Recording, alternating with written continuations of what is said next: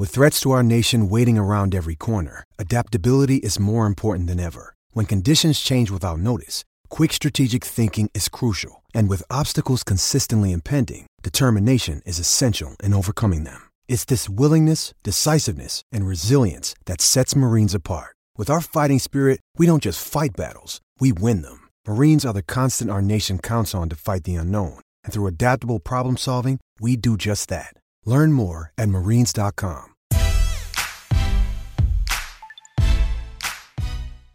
Welcome to the Field Gulls Podcast. I'm Brandon Schultz.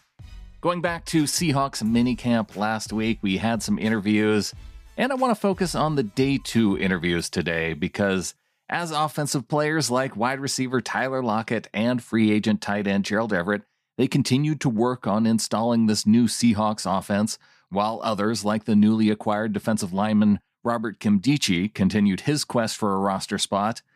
And so let's start off with the defense, as Nkemdiche spoke candidly on his return to football following his absence in the 2020 season. It wasn't fun.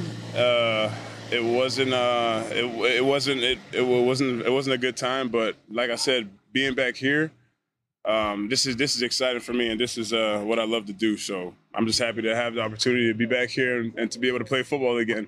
That's what I love doing, man. So I'm just happy about that. The former first round pick fell to the Arizona Cardinals late in the first round because of off the field concerns. And Robert addressed how his work ethic has evolved during his time now in the league. I, I know I know now that um, in order to have a chance to be good at this at the game, you have to spend time with it and and uh, keep figuring out ways that you're gonna be you know that you can get better and uh, just spend time with it. It's really crafting and always you know spending time with your craft and uh, just doing that, man. And uh, and enjoying it, enjoying the process, man, enjoying enjoying the opportunity to, to play football. That's really uh, that's really that's really what I learned, man. how how blessed of opportunity it is, you know. So uh, and and just really enjoy it, man, and and really love what you do, spend time what you do, because uh, that that's how you win. That's how you win games. Nkemdiche, who has played defensive end and defensive tackle in his NFL career, sees a clear spot for himself on the Seahawks defensive line.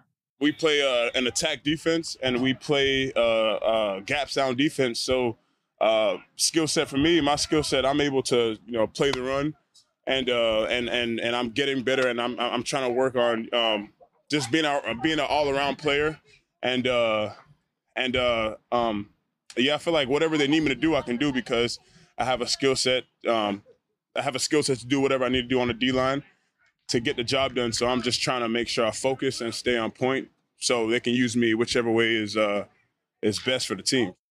Shifting to the offense and someone who Pete Carroll says he has pegged for a potential breakout season, former Rams tight end Gerald Everett noted he is particularly enthused by the tight end group, echoing comments made the day before by his teammate Will Dissly.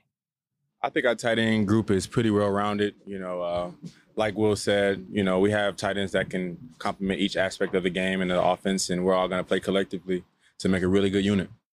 Everett seems to sense that he has an important role in this group, given that he comes in with a greater understanding of the concepts of Shane Waldron's offense any question that I can be there and answer or any helpful tips that I can, you know, help tight ends or receivers or running backs, anything that I see, you know, I'm going to speak on and until they tell me not to because I mean, obviously this is the professional level and we just want to be our best selves. So, I mean, coming from LA and being kind of familiar than these guys with this scheme, you know, I, I would be I wouldn't be the best teammate if, you know, I wasn't being a helping hand.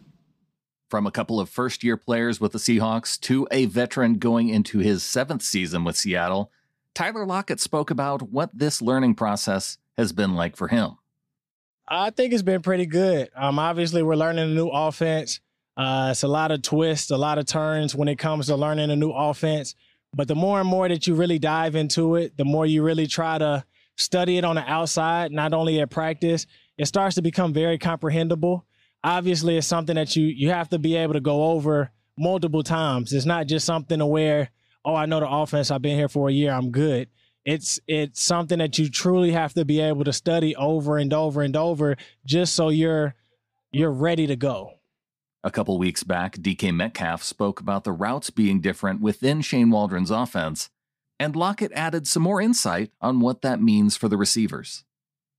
You know, it might look different because, um, you know, a lot of teams haven't really seen us go short. A lot of teams were trying to force us to go short, and we did, and we wanted explosives and stuff like that. But I mean, truth be told, the explosives part of it's not going to change. It's just the fact that we're going to learn how to be a lot more balanced to where whatever teams decide to give us, that's what we're going to take.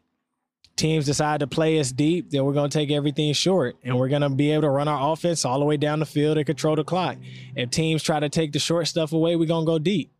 You know, so at the end of the day, I think we're just learning how to be able to build our offense up as a whole to where we don't have to depend on one thing, but we can be able to depend on different types of phases of our offense.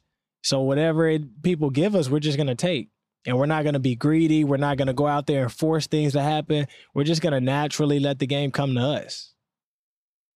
The tempo on offense was something that came up quite a bit in interviews throughout last week when discussing the new offense. Playing at a faster tempo can mean going with no huddle offense or getting in and out of the huddle, but getting out quickly to get lined up before the play clock starts ticking down.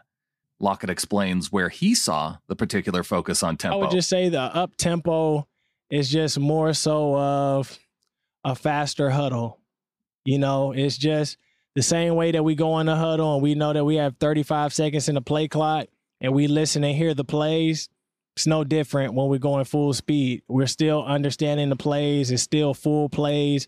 It's just we're not in the huddle. We're just hearing them say it out loud, hurrying up and lining up.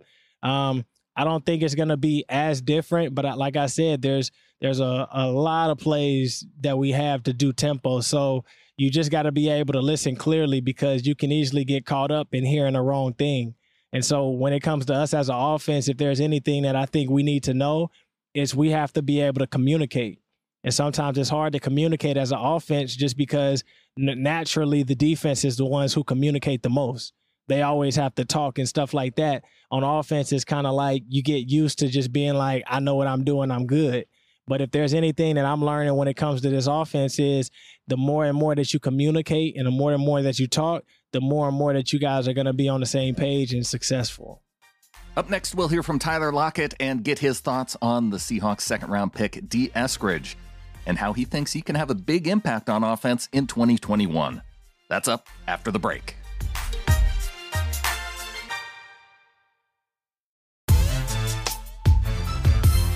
Tyler Lockett spoke to Seattle media last week at minicamp, and they asked him about the team's second round draft pick, D. Eskridge. Lockett talked about what Eskridge can bring to the offense, as well as a new focus on picking up yards after the catch. One of the biggest things that um, Eskridge could provide is just uh, we've all seen what it's like for him to be able to have the ball in his hands, how, you know, he's fluid and being able to run, make people miss, um, just run after the catch. And when it comes to this type of offense, when we watched, um, you know, Robert Woods and Cooper Kupp and even Gerald, Everett when they were there, we were able to see that people really, they were really good at running running with the ball after the catch. And so for us, it's something that we're focusing on. It's something that you know I want to be able to be better at. And with being able to be in this offense, yeah, we have schemes that can get us open just off the plays that are being called, but also being able to to take your game to another level, making people miss, being able to get the first down, getting 15, 20, 50 yards um, after the catch. That's something that's going to be big. And I think that's something that um, could definitely help us with. And we could definitely learn that from him. When it comes to just being able to understand the offense and stuff, I think that's something that we can all be able to teach him. And once he kind of figures out his his safety net, his comfort zone, then he could be able to actually go out there and be the person that we drafted him to be, that we always knew that he could be. Doesn't have to do anything different. When it comes to other guys, um, Dis, Kobe, um, Gerald, whoever it is, I think the biggest thing is Shane does a great job in being able to understand our strengths and being able to put us in situations where we're able to utilize those strengths to our biggest capacity. And as long as we're able to continue to do that, I think it puts everybody in a position where they feel like they don't have to go out there and be somebody that they're not. They they they understand their routes, they understand their body type, they understand their speed, what we need to do, what's going to get us open as an offense, and it's not like oh you just got to focus on this person as a defense or they got to focus on him. He does a great job in being able to get everybody involved. And when you can share the ball and teams can't really game plan who to stop, I mean, that's when the sky's the limit. Two words come to mind when Lockett thinks about this new Seahawks offense more freedom. When I think of his offense, I think we have more freedom to do a lot of stuff. Um, I mean, it's very different than the six years that I've been here. But the biggest thing that I've learned since being here in the league is it doesn't matter what team you go to, doesn't matter who your offensive coordinator is. The biggest thing that you need as a player that I've learned is you have to be able to adapt. And that's one of the biggest things that I've learned is some receiver coaches, they didn't like how I ran routes. Other coaches did like how I ran routes. But when I had to go with people who may have trained me when I was getting ready to come to the league, if they didn't like my routes, I had to run how they wanted me to be able to run. And even though it was uncomfortable, I had to be able to do what needed to be done if I was going to be on that team.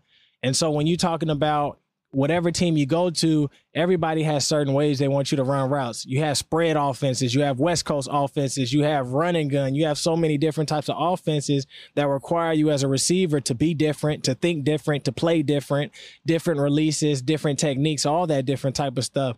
And so with the offense that Shane brings in, I think it brings us more freedom more freedom to kind of be able to be the receivers that we can be. We got um, free range to do a lot of stuff. Not saying that we could just go out there and do whatever we want, but the more and more sophisticated that you become in this offense, the more you're able to understand how you can switch your feet, how not to switch your feet, how to add an extra step, how not to add an extra step, rather than always just having to get to a certain point at this certain amount of time. You kind of have free range to play with it a little bit.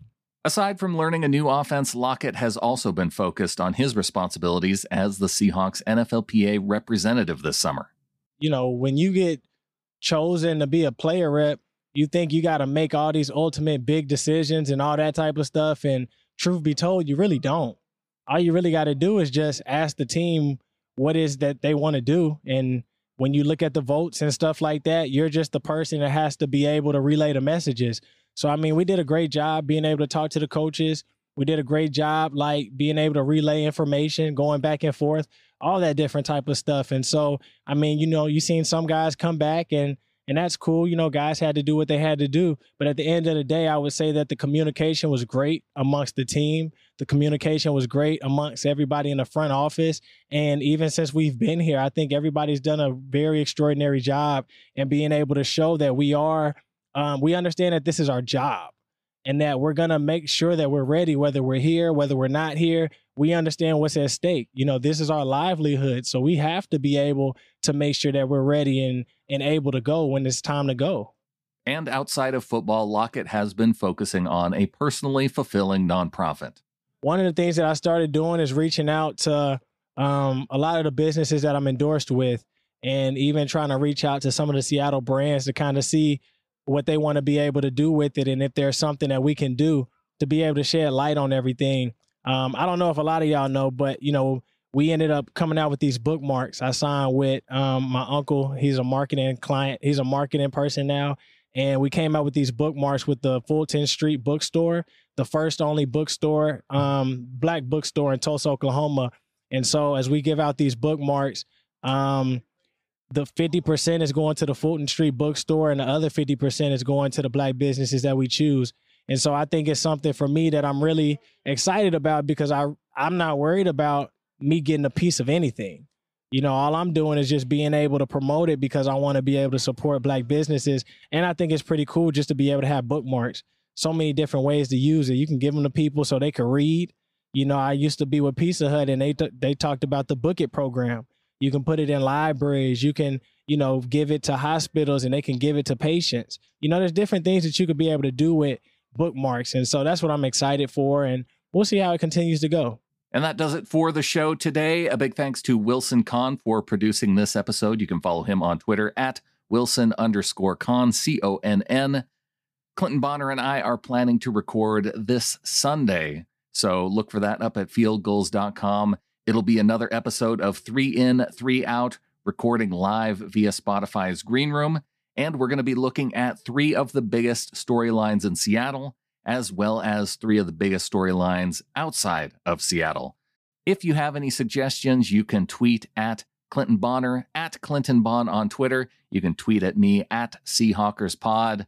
And we'll look forward to seeing you live on Sunday to discuss those topics. Download the app, Spotify's Green Room. You can follow me, Brandon Schultz. Search for my name there and follow me, and then you can get notified when we go live. Looking forward to seeing you this weekend. And until then, go Hawks.